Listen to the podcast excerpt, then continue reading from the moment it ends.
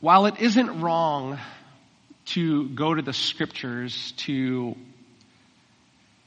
find how you can make better decisions in life, the scriptures at its core are more accurately a roadmap for making it clear how we can know who God is, what He has done, and what He and what He wants to accomplish in the world. You've heard me, if you've been around here any any length of time, you, you've heard me say this. The Scripture is not primarily about you. It's not primarily about me. There are things that happen in your life that become helpful as you believe and you study the scripture, but the scripture primarily isn't about helping you. It's about making clear who God is. And in light of who God is and what He's done, then you can begin to understand who you actually are and what God wants to accomplish in the world. And so, saying that, I know that we're starting a series that promises this idea of helping you in your relationships. And so, before we actually dive into maybe some of those super practical things, we'll get into those in, in, the, in the weeks to come. Today, I really just want to talk about this idea of, well, then what does the scripture have to say about who God is? And then how does that even inform our relationships? Like what does that have to do with our relationships? Because I'm, I'm sure no one in the middle of trying to sort out their problems in their relationships, I, I'm sure nobody in the middle of an argument is like, hey, hold on a second. I know you're totally upset with you, with me right now, but let's just talk about what we need to know about God. Like nobody does that. Like, I didn't leave the toilet seat up and my wife doesn't come screaming and going, Who's God? you are, obviously. Um, right? That's not what, that's not what we, we talk about. Like, I mean, who does that, right? I mean, like practically, who does that? Like, right? I mean, nobody really does that. But what if we did? Like, not in like the super corny way, like, oh, you know, let's, hey, let's stop. Let's talk about, like, what if we, what if at every juncture in our life where it feels like everything is anything but heaven on earth? What if at any of those junctures we find ourselves fighting to answer the question not who's right, who's wrong, but just those, I'm not saying ignore those questions. Those, those are sometimes things you have to figure out. But before we let the the conflict boil and we let the, the tension rise, what if we ask the question, who is God and what has he done? Not because that answer specifically addresses what's going on, but because it actually centers our hearts and recenters our perspective on how God wants to see the world. Because only when we understand who God is and what He has done can we begin to have a right understanding of who we are and what God wants to accomplish through our lives. So this is, I think, I've said this over and over and over again. I, I wonder if these are one of these things that, like, when I, I tell my kids, you know, like, I don't know if you get this, like, but this is how it is. Like, one of the basic tenets of understanding the Christian life is that we view our life through the realities of who God is and what he's done.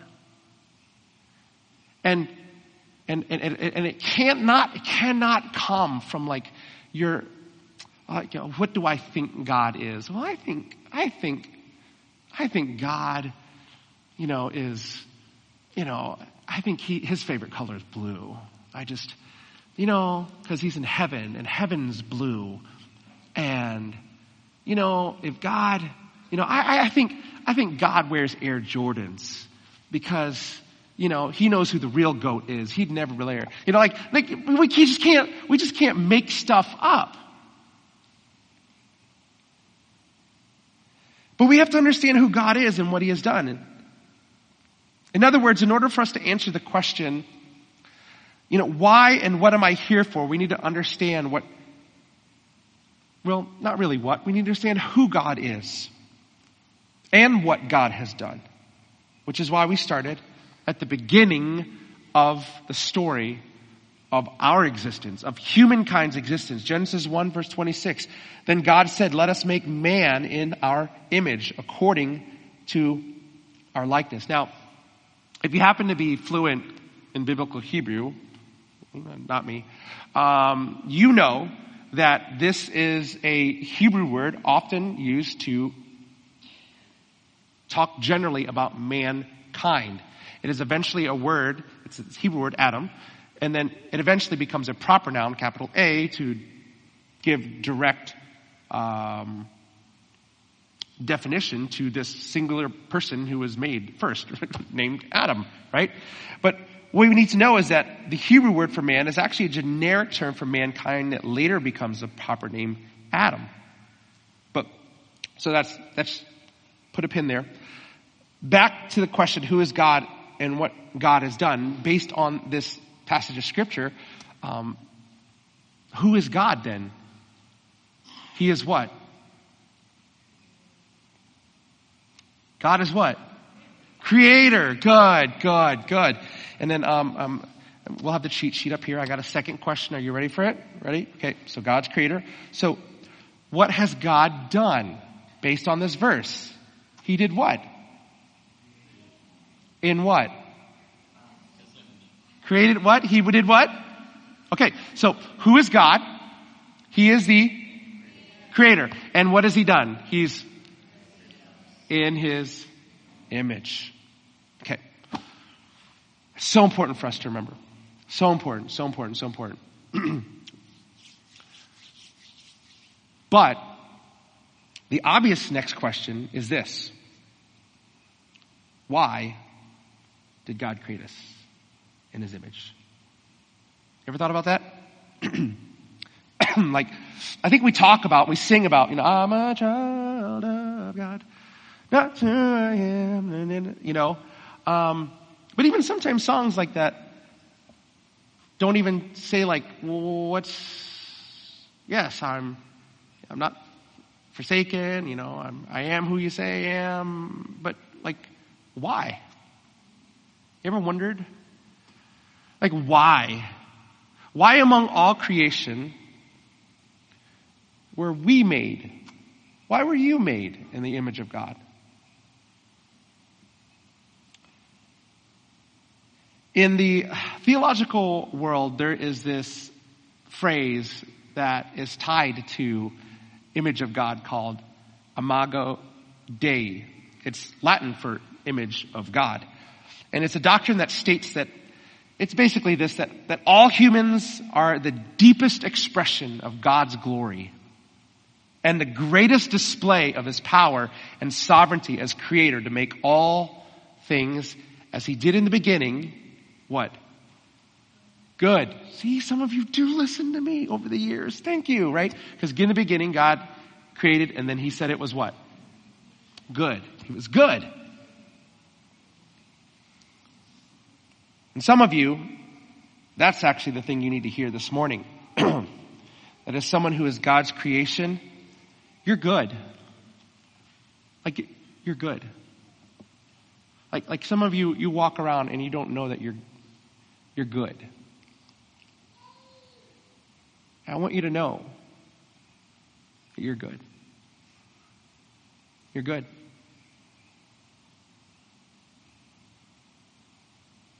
This is why Paul wrote to the Christians in and around a city called Ephesus in Ephesians 2 verse 10. For we are his workmanship, created in Christ Jesus. We're not only good, but we were meant what? For good works. Which God prepared what? Ahead of time for us. In other words, in other words, okay, like if God has to prepare it ahead of time for us, so sometimes, I don't know if you read the Bible this way, like I, I like to look at the Bible and then I read it and I'm like, oh, um, Paul's giving advice to a church to stop being divided and have unity. That must mean what is going on there?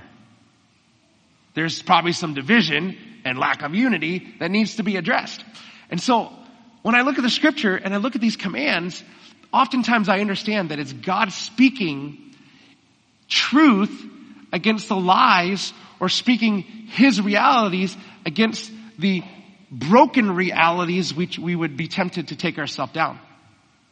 In other words, if God has prepared good works for us ahead of time, that means outside of being God's creation and being part of His will and being, we have what? Probably paths of our own that don't look like the good works that God has. Does that make sense? And so, in other words, God is the creator who created us to reflect His glory and enjoy His fellowship. So that together we can accomplish something greater than without Him that we could try to accomplish ourselves. God had a greater plan for you that was planned long ago because He knew that your plans they wouldn't, they, they might impress the people of this world, but they wouldn't impress your heart. Like you wouldn't be able to sleep at night and go, you know what? It is well with my soul. You might be able to fool your neighbor, making them think you have a good life, but you, you would lie down at bed and you'd be like, it is not well with my soul. You might be able to fool your coworkers. You might be able to fool people at church, but you would know at the heart of hearts, in your heart of hearts, it is not well with my soul.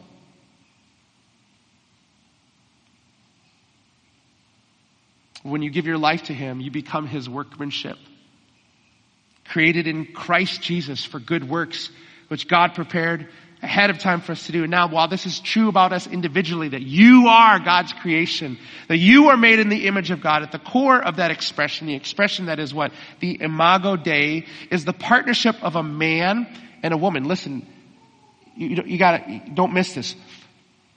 Sometimes we read the Bible too individualistically. We forget to understand the power of the intentionality of how sometimes the Bible talks to us in terms of community.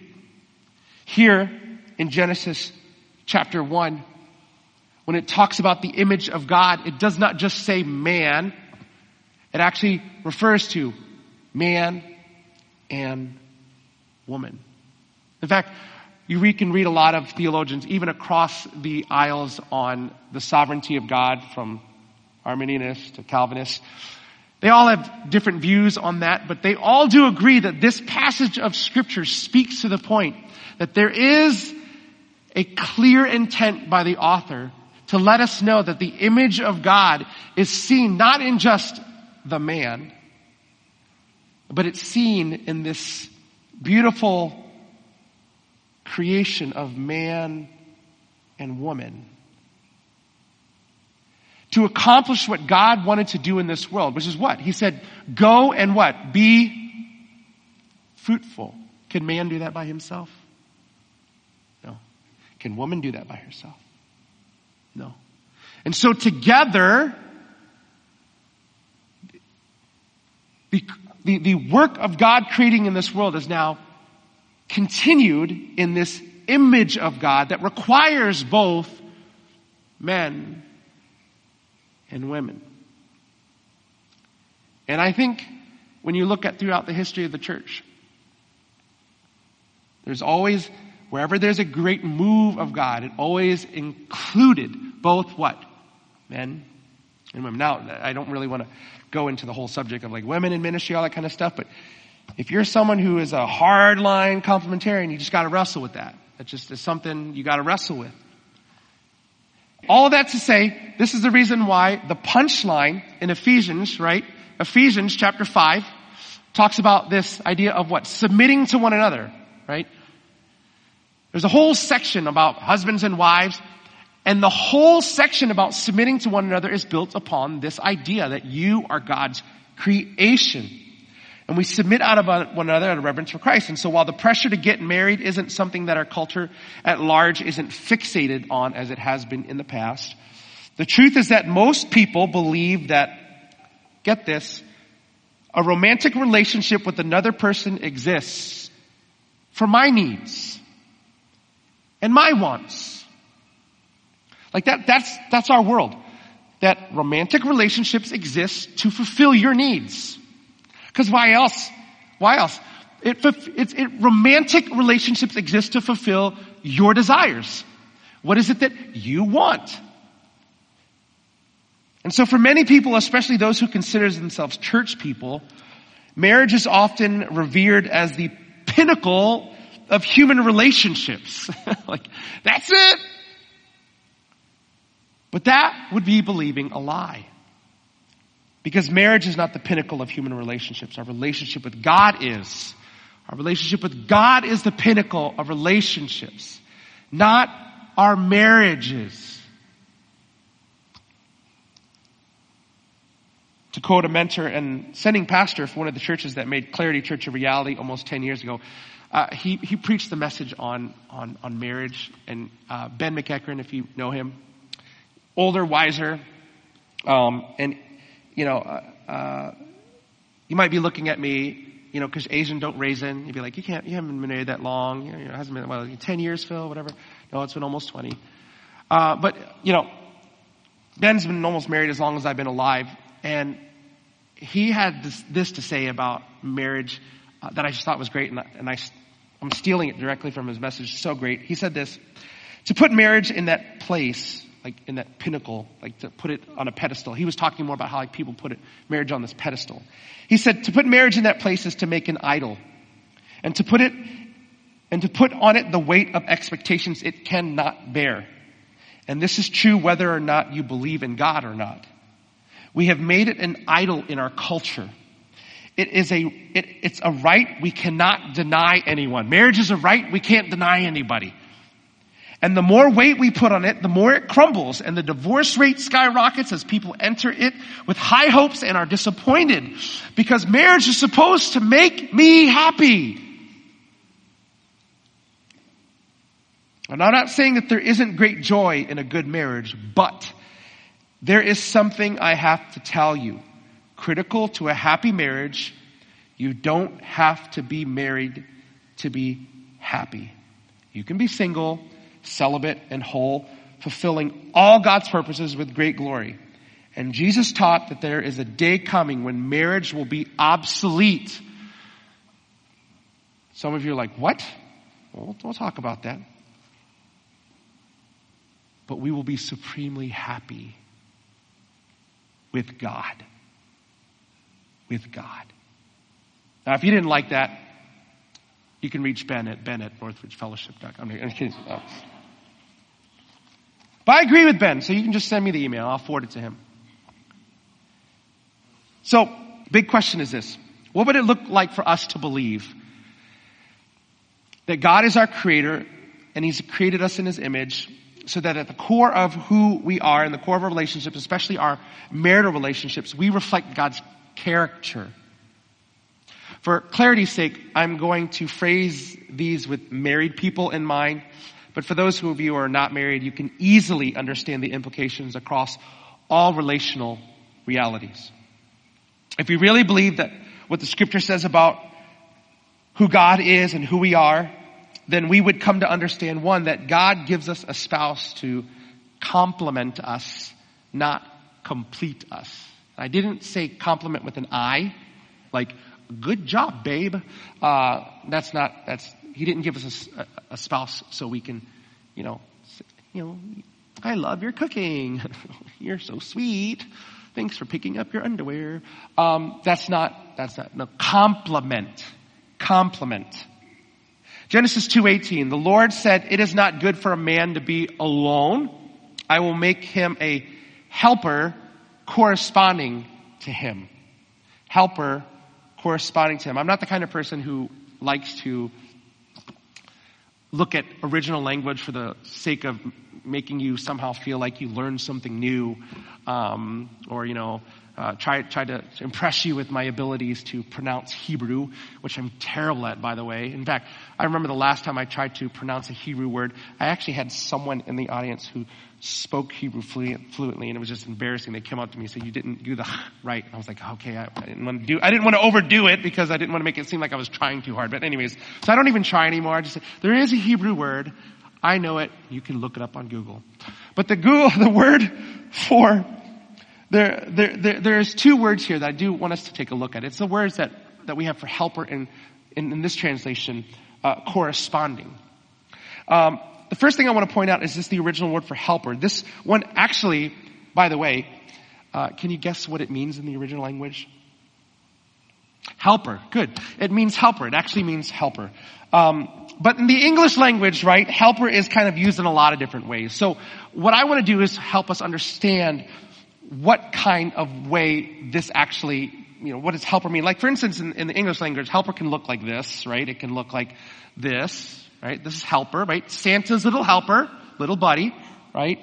Um, and sometimes helper can look like the thing you use to make hamburger taste better, right? Hamburger, helper. That's like we, we use the word helper in a lot of different ways. But in scripture, the word for helper is not Buddy the Elf.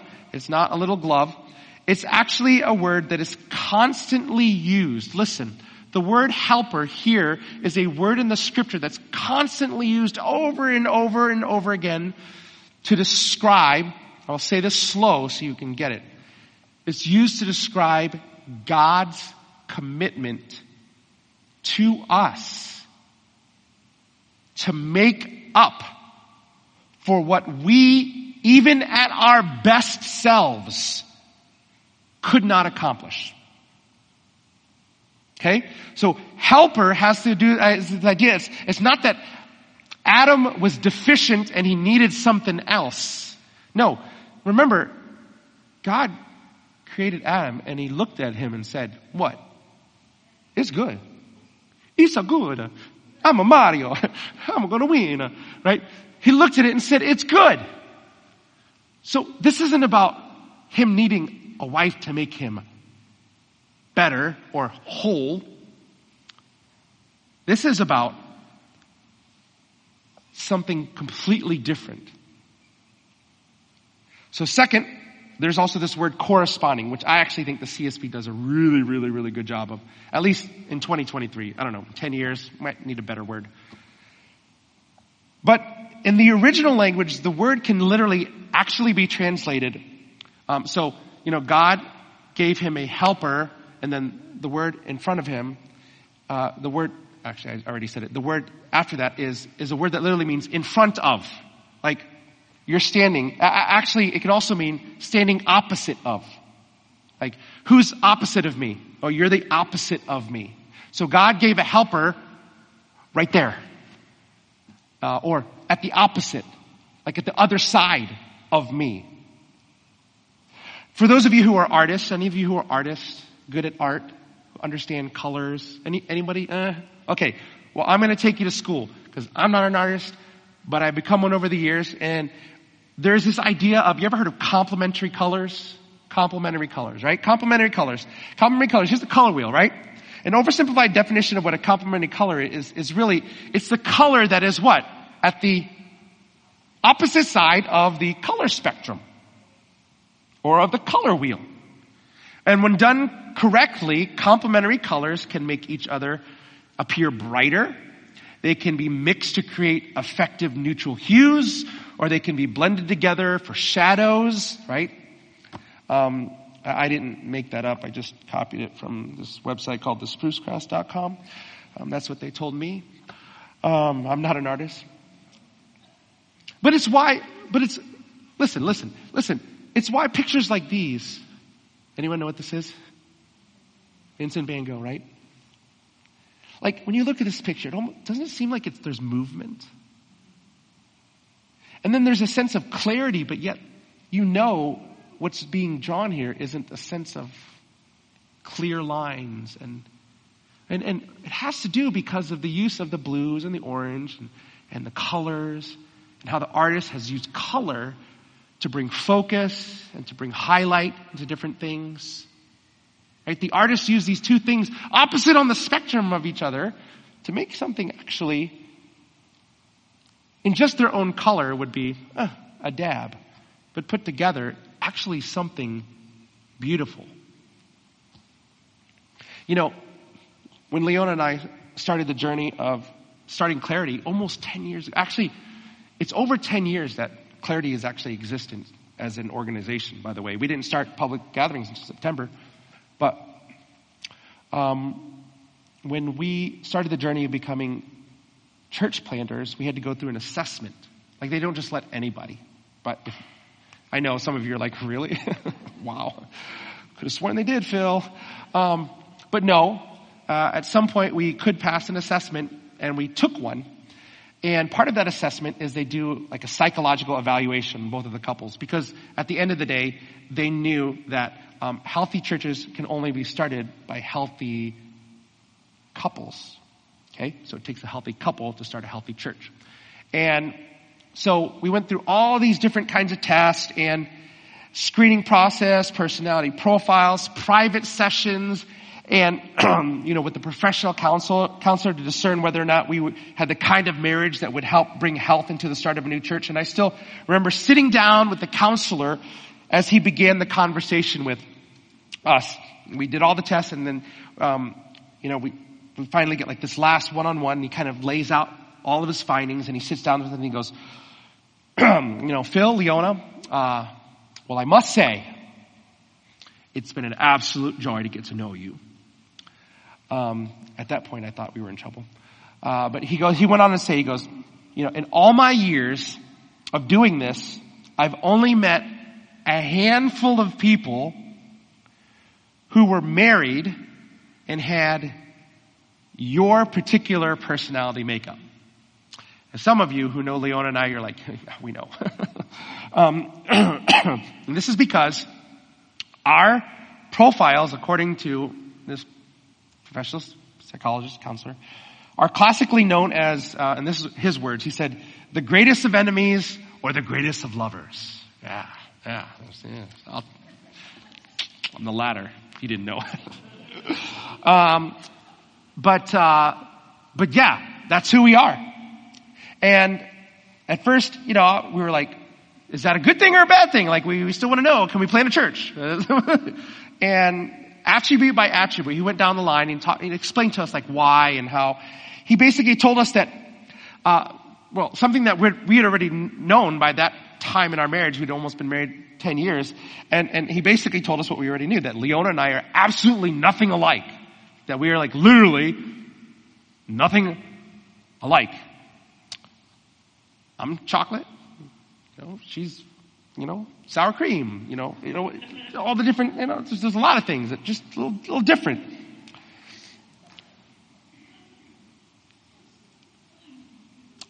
Don't tell her I said that.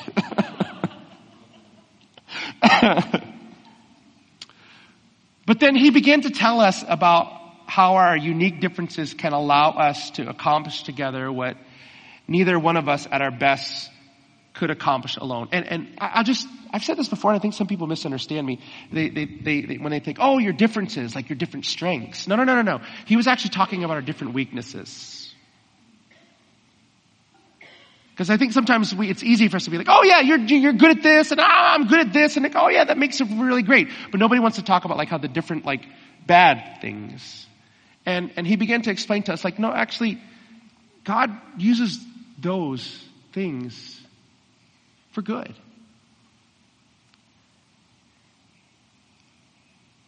And because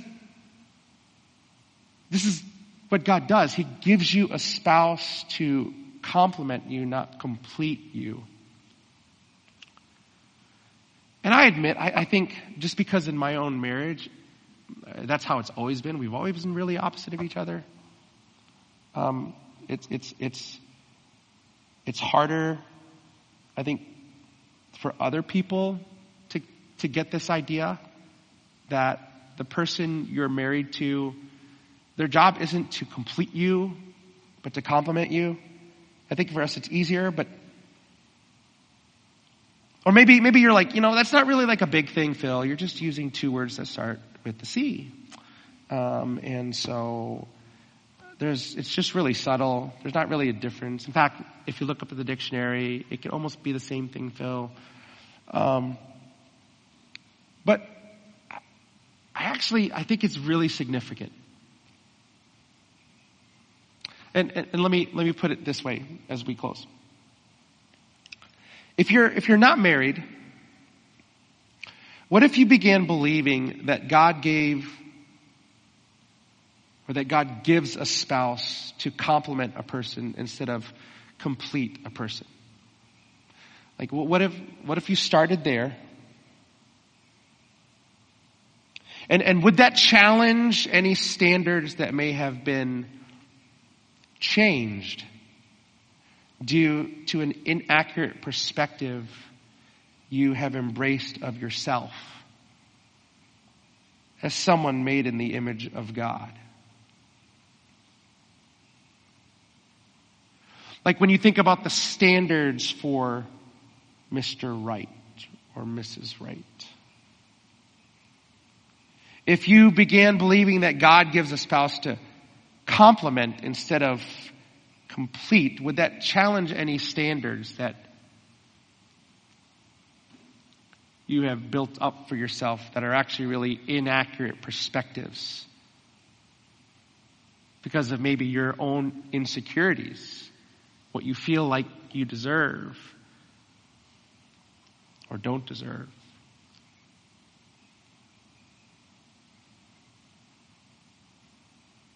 Or would that challenge maybe on the other side, your list of requirements? You know, that list you made when you were in sixth grade of all the people, you know, all the kind of things that Mr. Right needs to have, Mrs. Right, you know, needs to like, you know, the Vikings, needs to like to go outdoors, but doesn't like bugs and like, you know, is is is tall but is also short and um, you know like you know, all these crazy stuff that you know people they make all their lists right? What if what if what if this idea that god sends a spouse to complement not complete what would that challenge your list of requirements that may be driven by unchecked selfish desires? And by the way if you don't think that could be you if you've ever wanted something for yourself that you knew wasn't good for you, then you're saying there's a chance. that you might have something on your list that you want, but it's actually not good for you. And so, over the next several weeks, I hope that what we talk about through the scriptures will help you reformulate what does it mean to, or reformulate what it is that you're looking for in someone? Now, in front of the married people, what if you began believing that God gave you a spouse to complement you instead of complete you?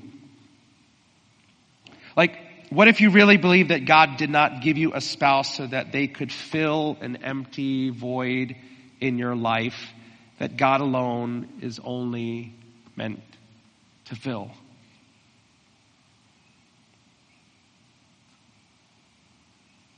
And that's hard because I think a lot of us have dreams. And in this American society, the Western world, and how we view relationships, like we're taught, like our, our dreams are precious. Like, you know, if you don't have dreams, then what do you got?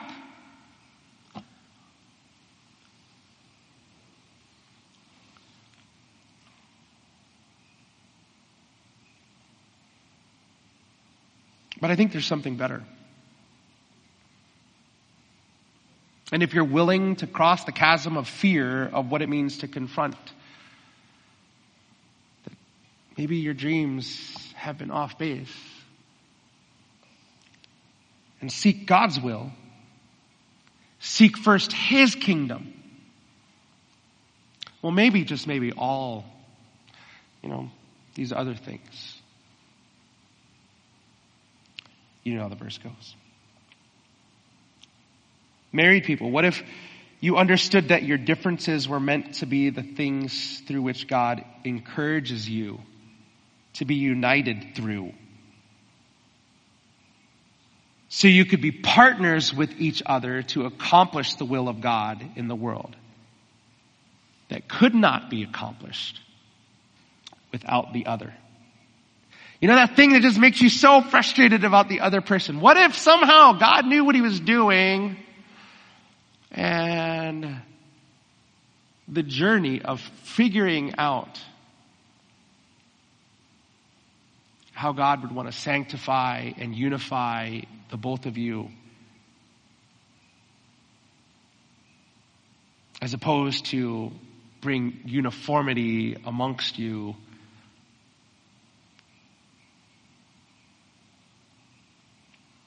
Maybe you would finally understand what it means when I say God brings you a spouse to complement you, not complete you.